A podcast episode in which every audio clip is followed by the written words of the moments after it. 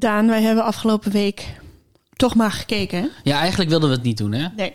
Ik snap ook wel dat dat misschien een beetje laf is. Ik bedoel, vorig jaar hebben we elf Passions gekeken. Ja. En nu was anderhalf eigenlijk te veel voor ons. we, hebben de, we hebben de Passion... Gewoon, we hebben gewoon de Passion... We hebben de Passion de Passion gekeken. Ja. En toen dachten we, dit is wel genoeg voor ons. Ja. Ze, ze kunnen wat ze willen met hemelvaart. De Passion hemelvaart. En toen werd het hemelvaart. En toen eh, kwamen de DM'tjes binnen. Ja. De mensen die zeiden, wisten jullie wel dat eh hemelvaart ook een passion heeft? Ja, daar, het eerst? daar hebben wij het dus in ons gesprek met Amir wel over gehad, maar dat is er blijkbaar uitgeknipt. Ja, of, Ik zeg blijkbaar, ik heb het eruit geknipt. ja, of, maar andere mensen zeiden dat het wel in zat. Dus, maar we hebben het niet heel lang over gehad dan, Klopt. denk ik. Maar we wisten dat het kwam. Maar ik was het zelf weer vergeten. Dus iemand zei ook, heb je zin in vanavond op de, op de dag van de hemelvaart? Toen dacht ik, wat is er vanavond? Shit, ik ben iets vergeten. Ja, en wat je was vergeten was de Passion hemelvaart. De passion hemelvaart. Ja, voor het eerst dit jaar, het idee is, er is de Passion en dan zes weken later is er het vervolg op de Passion met dezelfde cast. Het is net anders dan de Passion, want de Passion is natuurlijk, de Passion, de Passion is heel groot opgezet, Deels live. live, Ja. met een publiek. En de normaal. kruis dat wordt gedragen. Ja.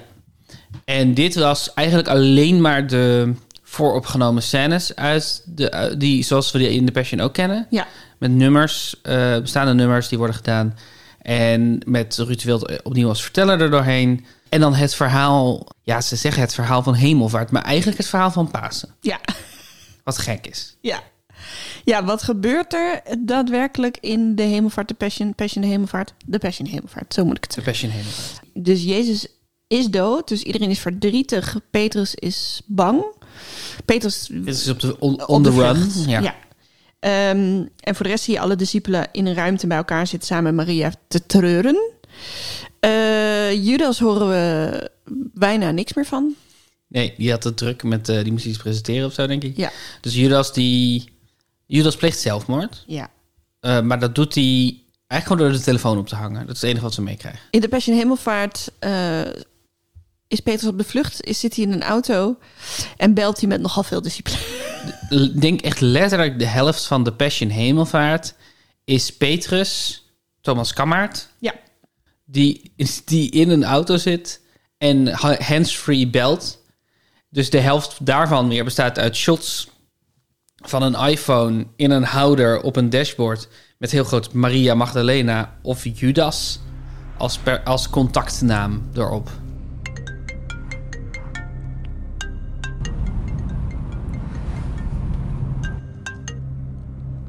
Jij durft? Ik wist niet wie ik anders moest bellen. Waarom bel je? Ik kan drinken wat ik wil, maar het helpt niet. Ik voel alles nog steeds. Weet je hoe dat is? Als je alles voelt. Ja, dat weet ik. Ja. Ja, vier scènes. Vier scènes waarin we gewoon naar Thomas zijn hoofd kijken. Vier flinke scènes. Vier. Flinke dialoogscènes. Ja. Ja, je hoort het al denk ik een beetje doorschemeren in onze stem. Wij waren eh, niet, eh, niet enthousiast over de Passion Hemelvaart. Dat mag ik toch wel zo stellen. Je, je mag het zo stellen. Ja, de, de, de reacties zijn erg positief. Het heeft 1,2 Ja. miljoen kijkers gekregen. Ja, Er waren op Twitter lovende eh, reacties. mag dit elk jaar? Ik vind het zo mooi. Ja, nee, dat effect had het toch echt niet op ons, vrees ik. Ehm, Ik vond het echt, ik vond het wanstaltig. Jij noemde het ook een nieuw dieptepunt. ja, Ik ook. Het grootste probleem wat ik ermee heb is, omdat het niet live is, zit je eigenlijk te kijken naar een, een aflevering van een serie of een aflevering van een soap. ja. Los van dat ze allemaal nog steeds die enorme buitenmicrofoons op hun gezicht hebben geplakt. Ja, en dat ze zingen natuurlijk. Ja. Dus het is een soort musical aflevering van Glee, maar het is in niks is op schrijfgebied het werk gedaan waardoor waardoor dit een interessante aflevering of een interessant verhaal Vond je, het, vond je het moeilijk om het verhaal te volgen? Nee, want het, is, het wordt allemaal zo letterlijk gezegd en gespeeld... en daarna nog eens uitgelegd door Ruud, van, Ruud de Wild. Ik was er zo boos over. Ja. ja, kijk, het ding aan de Passion is natuurlijk dat het, het script van de Passion is eigenlijk best wel minimaal. Ja, Het is eigenlijk een heel spaarzaam script. Ja. Er zijn een paar van die kernzinnen zinnen die tegen elkaar worden uitgesproken. En die zijn bijna allemaal ook bijbels of komen bijbels over. Ja. Ze zijn veelbetekenend. Zo vriend, hier ben je dus voor gekomen. Dat soort zinnen. Ja, precies. En het is ergens, ergens wel logisch dat met die, die minimale spelscènes die we zien... en daarbij de, de nummers, die wat logischerwijs... Omdat het, omdat het gewoon Nederlandstalige nummers zijn... die over andere dingen gaan... wat een wat abstractere verstandhouding hebben... ten opzichte van de anekdote... dat daar tussendoor een verteller is... die Ja. ons uitlegt wat, wat het is waar we naar kijken. Ja. Maar die... En linkjes legt met het heden. En, en linkjes lag met het heden. Maar die schaarste van drama... van drama-dialoog... Ja. is hier niet. Nee. Ze hebben echt best wel een flink script geschreven. Ja. En eigenlijk voor het eerst zien we ook heel... Voor het eerst wordt denk ik op taal, op, op zinsniveau... De, wordt, wordt het verhaal ook geüpdate. Dus over het algemeen bij The Passion the Passion... zijn de dialogen zo gedaan dat de tekst eigenlijk direct uit het jaar nul zou kunnen komen. Ja. Eh, los van de verteller, maar de, de personages. Dus het is niet Jezus die zegt... hey, wil je nog een Snickers? Nee. Het is altijd... Het blijft redelijk tijdloos. Ja, Maar dit is wel... We zijn nu wel bij Petrus die de telefoon opneemt en zegt... Hallo met Petrus. precies. Wat wel een nieuwe laag van absurditeit toevoegt. Ja. Ja, dus om een voorbeeld te geven, eh, Maria Magdalene is de enige die nog een soort van hoop heeft. Kim Lian van der Meij. Eh, Kim, Kim Lian van der Meij. We hadden al voorspeld in, in onze Passion Binge dat zij nu een grote rol ging krijgen, omdat ze niet zoveel te doen kreeg in de Passion the Passion. Eh, en dus zij staat tussen allemaal verdrietige mensen en Maria die ook verdrietig is. En zij zegt, ja, maar hij heeft toch gezegd dat hij over drie dagen zou opstaan, dus dat is- zou vandaag zijn. Of, nee, dat is een beetje raar, want we zijn zes, zes weken later, maar af, hè. Ehm, en dan zegt, eh, moet één iemand zeggen, kun je niet gewoon een keer je mond houden? Ja. Zo echt out of the blue. Eh, en iedereen zit dan heel moeilijk te kijken. Zo van, nou, je haalt je allemaal dingen in je hoofd. En dat is niet zo. Hij is er niet meer. Hij zegt dood. Hij zegt dood. Hij is opgestaan uit de dood. Hij, hij moet opgestaan zijn uit... Dat moet het zijn, toch? De tijd van wonderen is voorbij. Geloof me, hij is dood. Dat hebben ze heel grondig aangepakt. Echt, wat moeten ze nog meer doen om tot jou door te dringen? Het, het lijkt wel alsof jullie geloof met hem gestorven is. Kun je niet gewoon één keer je mond houden? Jij rouwt op jouw manier en wij op de onze. En dan zie je toch een soort van in de blik van Maria. Een, nou ja, hè, het zou wel fijn zijn als hij er toch misschien is. En dan, waar ga je heen? Ja, ik ga naar zijn graf. Nou, eh. En dan komt Ruud de Wild en die zegt, zag je dat? Iedereen is sceptisch over wat Maria Magdalena vindt. Maar Maria heeft haalt misschien toch wel een beetje hoop uit. Echt Ja. gewoon exact wat er net gezegd is, wat er net heel erg letterlijk gespeeld is, gaat hij dan nog weer een keer helemaal uitleggen. To be fair, veel van de presentatieteksten van Ruud de Wild zijn amper te verstaan. Ja. Dus misschien heb je daar de drama-scènes al gewoon voor nodig... zodat je snapt wat hij daarna gaat vertellen. Ja, dat blijft echt heel vreemd. Dat het articuleren van Ruud de Wild... ook bij deze vooropgenomen... kan ik acht keer overdoen scènes... slecht blijft. Ja. Het is moeilijk te verstaan. Hij struikelt over zijn woorden.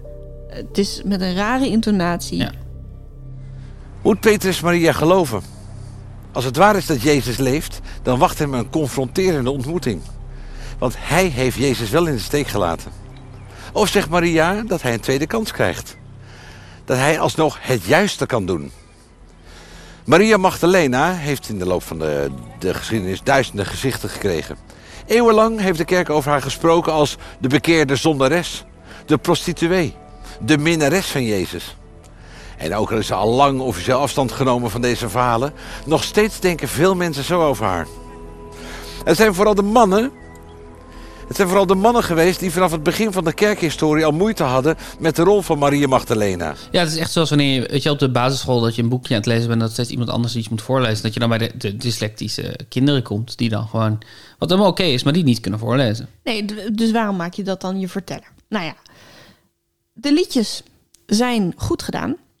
Ja, maar Ze zingen mooi. ze zingen mooi, zeker. Dat, het helpt ook dat niks live hoeft te zijn. Dus Ja. het is allemaal studio waar je naar luistert. Het is Ja. allemaal geplaybacked studio. Ja.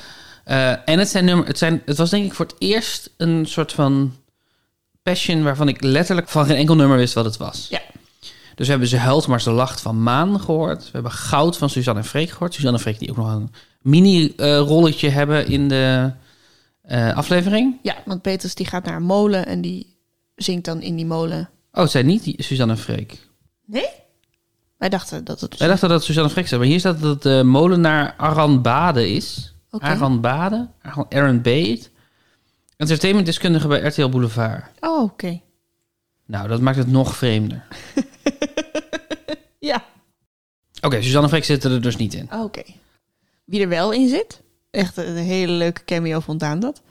Eh, Peters die eh, gaat even tanken en dan komt er iemand aanraden die ook daar gaat tanken. En dat is Irene Moors. Ja, de Irene Mors scène gaat als volgt. Petrus is nerveus omdat hij denkt dat eh, het feit dat Jezus, eh, het lijk van Jezus, het lichaam van Jezus verdwenen is, dat dat gaat betekenen dat, dat hij en, en de andere eh, discipelen in de problemen gaan komen. Ja. Dus hij is nerveus, maar hij moet tanken.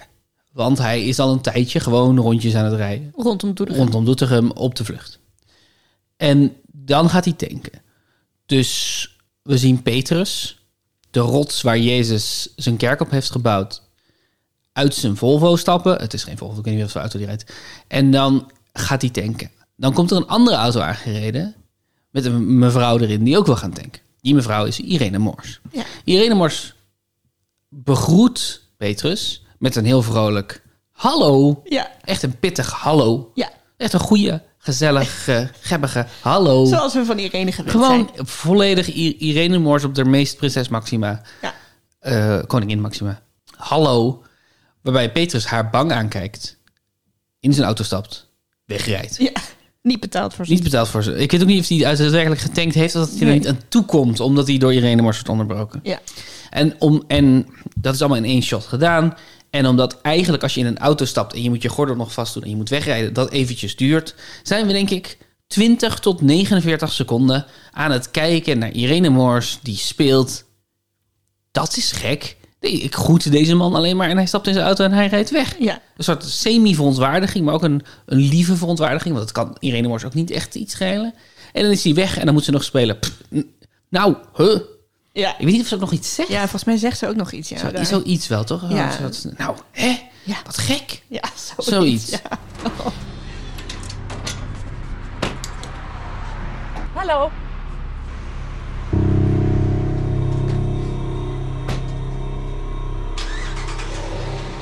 Nou ja.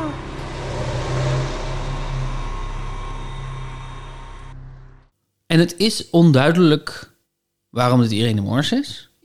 En het is onduidelijk waarom deze scène hierin zit. En het is onduidelijk wat dit betekent. En het is onduidelijk waarom op de Passion Hemelvaart het verhaal van Pasen wordt verteld. Want het gaat eigenlijk gewoon verder bij waar de Passion de Passion stopt. Ja. En dan daarna zien we dus inderdaad, komt hij terug of niet? Nou, hij heeft toch gezegd dat hij terugkomt? Ja, maar ja, hij is ook gewoon dood. We hebben hem dood zien gaan. Ja, maar hij heeft toch gezegd dat hij terugkomt? Ja. Ja, maar nou, waar is jullie vertrouwen? Waar is jullie geloof? Bla, bla, bla. En dan komt hij terug. En echt de laatste scène van de Passion Hemelvaart is Jezus die terugkomt. Ja. Wat dus Pasen is.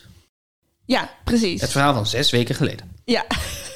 En eh, de eerste keer dat, dat Jezus terug is, Ja. Eh, dan denk je, ja, dat zien we dan. eh, dat, dat Maria Magdalena daar in die God staat. Of dat er een, andere vorm voor is gekozen. En dat we denken, oh, en dan zien we haar schrikken en een, een dramatische... Nee, zien we niet. Nee. Dit wordt verteld in een telefoongesprek... waarin we gewoon weer alleen maar naar Petrus zijn hoofd kijken. Ja. Dus die heeft Maria Magdalena aan de lijn. Die zegt, hij is terug. Ik heb hem gezien. Ja.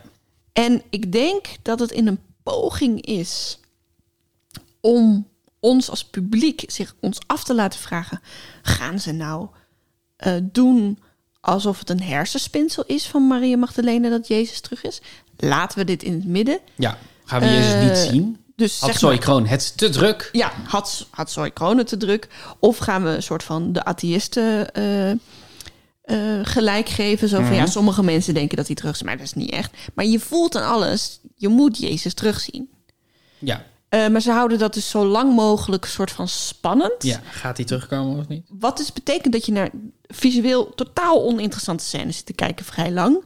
En wat is dan de terugkeer van Jezus? Dus op een gegeven moment kan iedereen van... Mag, ehm, ga- gaat Maria Magdalena toch zeggen, ja, zij is terug. En dan zeg je, nou, weet ik niet hoor. En dan zegt Thomas, ik wil zijn wonden zien in zijn hand.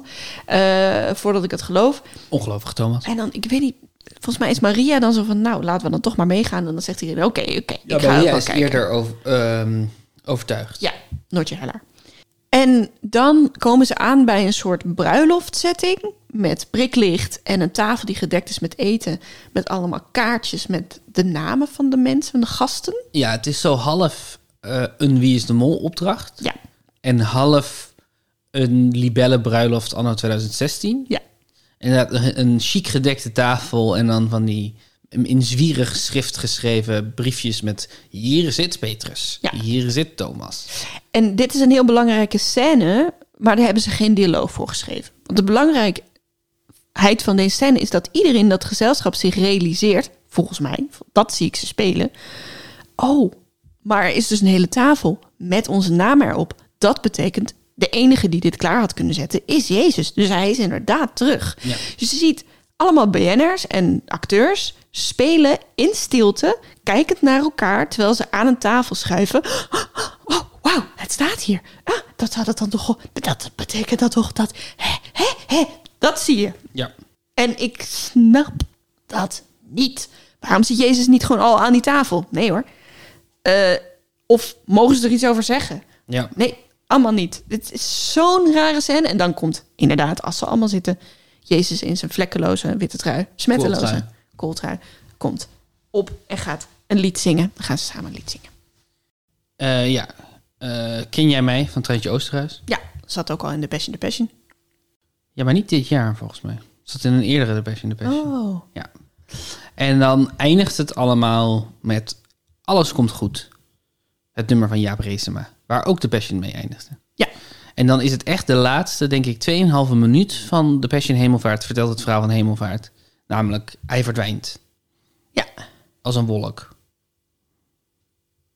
Dat zegt ergens. Oh, dat zegt Ruud. Zegt Dat zeggen. Ik heb geen Ja, wolk geen visueel, we hebben dat niet visueel gezien. Nee. Ehm, ja, en we hebben wel overwogen om hier... Nou ja, we hebben, eigenlijk hadden we beslist dat we hier helemaal geen aandacht aan gingen besteden. Ja. En toen kregen we inderdaad de- die DM's en die appjes. En de, toen dachten we, ja, ja, we zijn natuurlijk ook wel, zeg maar, een, een podcast over de passion. Dus misschien moeten we dit ook even wel behandelen. Mhm.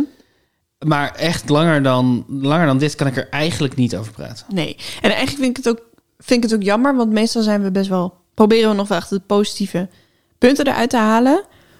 En want we willen geen zeikpodcast zijn. Nee. Maar ik was. eh, nou ja, ik, ik snap gewoon niet dat hier zoveel geld naar gaat. En ja, mensen vinden het toch heel mooi. Dus dat, dat, dat, is, dan, dat is dan het positieve. Ja.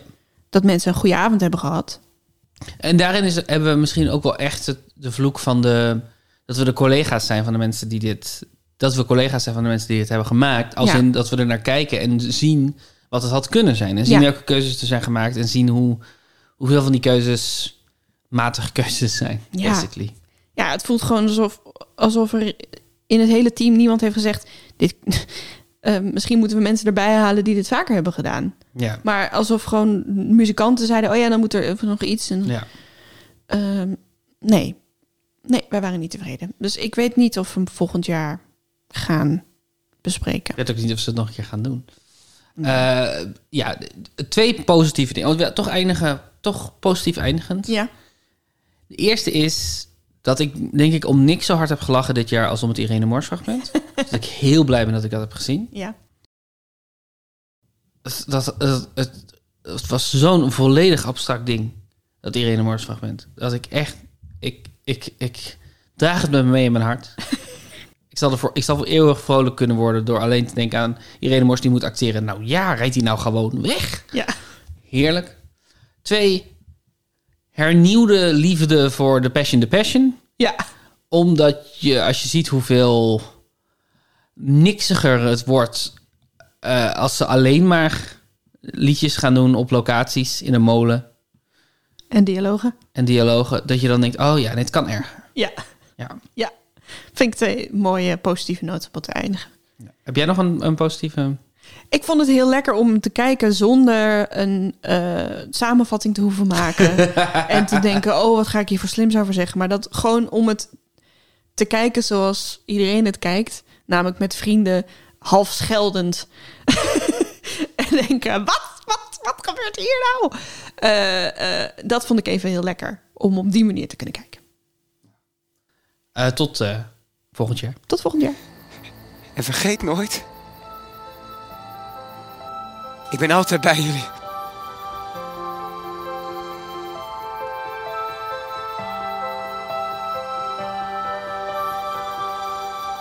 Als de wereld stopt met draaien, En je hart alleen maar bloed.